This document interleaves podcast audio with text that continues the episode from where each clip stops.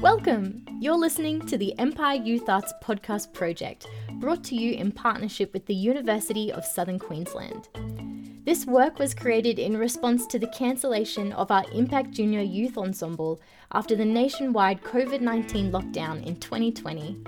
Our initiative was to continue serving our communities by creating work which is for, with, and by young people. So, whenever you're feeling overwhelmed, frustrated, alone, or nostalgic, you can listen to this podcast from wherever you are to hear the thoughts these four young people have to offer.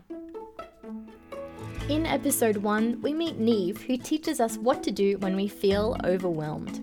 Following her story, you'll hear former Youth Arts Director Ari Polani talk with Neeve about the process of creating this work. Hello, my name is Neeve Whitaker. You can listen to this podcast when you're feeling overwhelmed. Have you ever tried to juggle? How hard can it be, right? Start with one ball. It's smooth and round, solid in your hand. A little bit of weight, but not enough that you can't throw it in the air without effort, and then let it fall back into your hand. Easy. Up and down, up and down.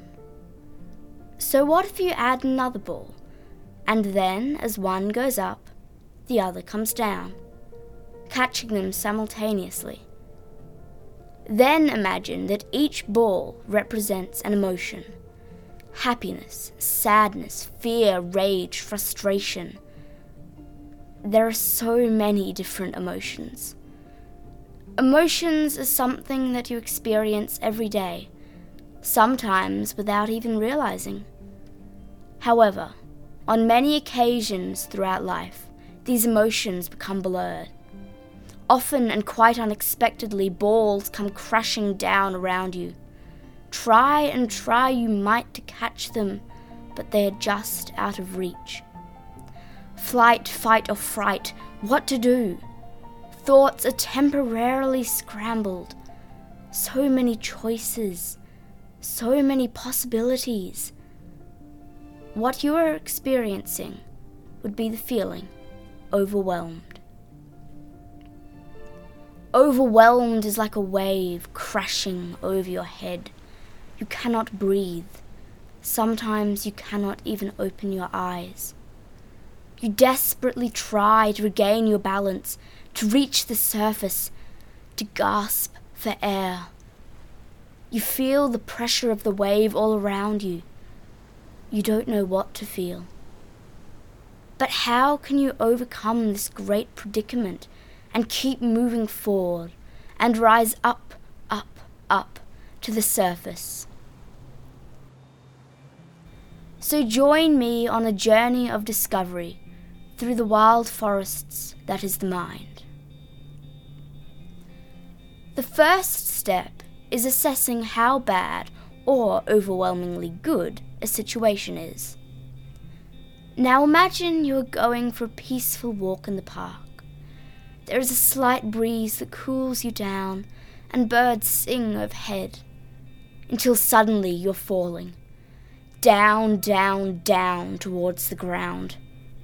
You put your hands out to stop you just in time, but you graze your knee. Feelings of pain, shock, worry, fear, and many more flash through your head. You can very quickly become uncertain or overwhelmed in these situations.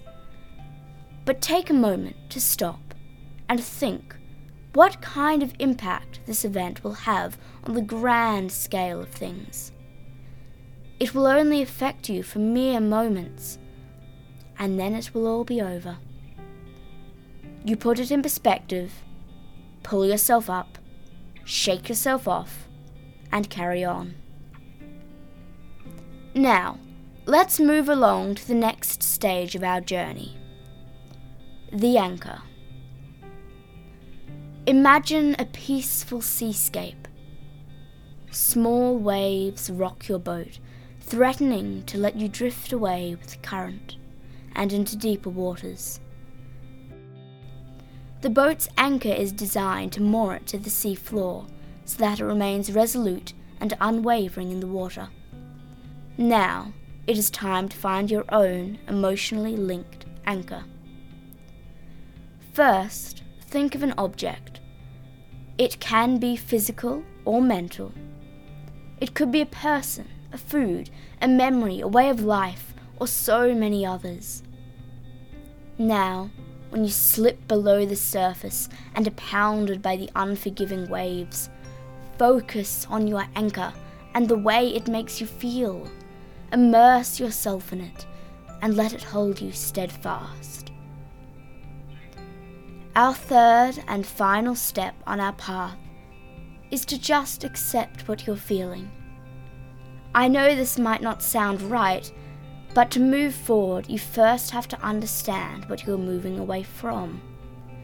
We feel emotions for a reason pain to let us know we're hurt, fear to tell us we are in danger, anger to tell us there needs to be a change. You must embrace the way you feel before you can move on. By accepting your emotions, you can understand your situation more fully and find new ways to overcome it.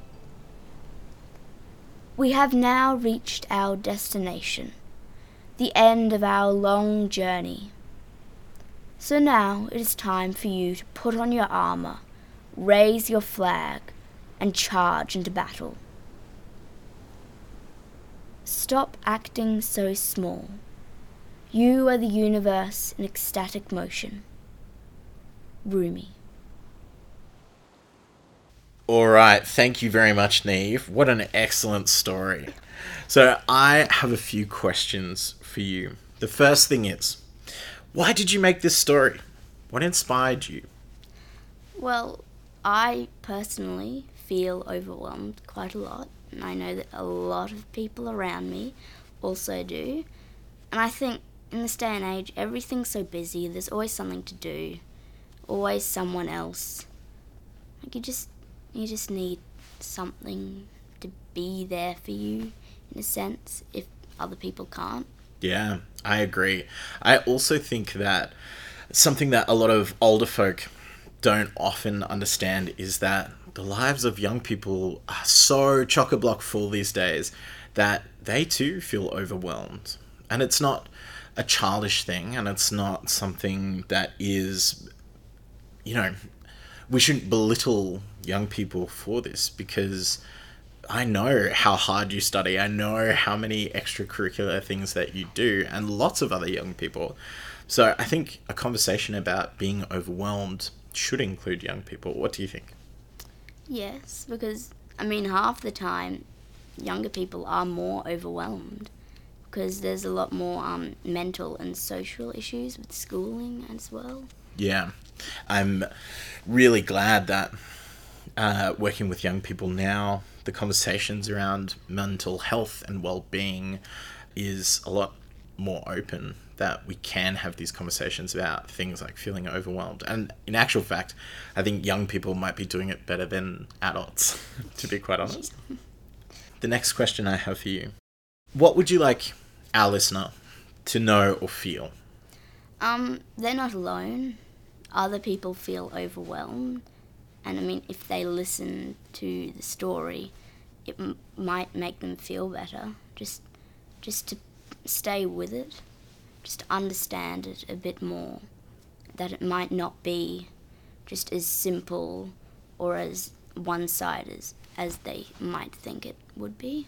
Yeah, I think a big thing of feeling overwhelmed is sometimes we put those walls up and it's hard to see through that like fog that you're inside. The of. world's the problem, not me. Yeah, totally. When actually it's about the relationship between you and the world. I love that you uh, uh, have spoken about going on a journey together as though our listener is taking these steps with you. Why do you think it's important to share stories at all? I mean, back, way back in the day, Caveman times. yes, pretty much. There was no other way to share advice, history, recipes. So it was all oral through stories. And I mean, I know technology is quite a large thing nowadays, but it can be disconnected, can be hacked. So just being able to listen or tell and understand stories of other people is quite important in just general communication and just understanding the entire situation as well. Yeah. Because you get more of a feel, if that makes sense. Yeah, it does. Um, I think it, it speaks to this idea of just the ritual of being together. Like, whether it be through technology and us taking the chance to do some deep listening, but also just gathering and being able to share these other kind of internal landscapes or these aspects of ourselves with each other. That's community. That's I think technology has a way of distancing each other, but also in a way connecting us even further than ever before. Do you ever think that we will go back to such a caveman time with our stories? I have a feeling that we won't, but it will always be there. Yeah. Just underlying, just quietly there. Yeah, it's kind of instinctual. what stories have inspired you growing up? Well, that's an interesting question. There were books, quite a lot of books I've read and are reading that were read to me. Just I was always rather fascinated with true stories, hmm. fiction, a different world, even if it could be the same situation from a different perspective. There's always another side to the story, and I think that's really important. Yeah, and there's different ways of accessing and communicating those sides, sometimes through poetry, sometimes through fiction, through verse, through song, lots of different things. Uh, some of the work that we've been doing with our young creatives here, uh, we used Mary Shelley's Frankenstein that she wrote when she was 18. Uh, also during a global pandemic and uh, what was called the year without summer, where a volcano a year earlier that erupted in Indonesia had blown ash up into the upper atmosphere that blotted out the sun for close to a year, caused riots, caused all sorts of things. And the similarities between their year and our year currently is just mind blowing. But even more than that, I was thinking she was 18 and she wrote an incredible story that has inspired generations and the genre of literary science fiction. Growing up, what was like one of the stories that immediately is like I to this day still go back to? Um, Little Red Riding Hood. Oh, cool. Yeah, why? Tell me. the main story that I remember. And if I ever thought of like a lot of my books, it's always that one picture of that front cover. I don't know why. I just think it was so weird and fascinating, and there are so many different um, versions of it. Yeah. Like one where the wolf's the hero, one where there isn't even a huntsman or grandma. Mm. It's just always so many different stories behind the one original, I guess, story. It's an interesting, weird story. Last question for us. What do you think the future of storytelling will be? And beyond that, what could it be? We touched a little bit on this about uh, talking about caveman times and technology, but delve a little further. Okay, so I think it will be very, very tech based still because it's so much quicker than traveling as a person around the globe to try and actually talk to people. I think it will be in a lot of recorded podcasts and sessions and movies as well. I suppose song lyrics and like a lot of apps now have a lot of podcasts and songs and da da da da all squished into one that you can very very easy access to. I would like it to be like more personal, more people based Mm. because you're not really telling a story to a computer. Yeah. You're telling it to a person, so telling it through a computer, yes, it has its advantages, yes, it can be good, but kind of defeats the meaning in a way. Yeah. There's actually handing it down orally yeah, to people. which is a way that we construct society. We kind of like reach out to the humanity within each other.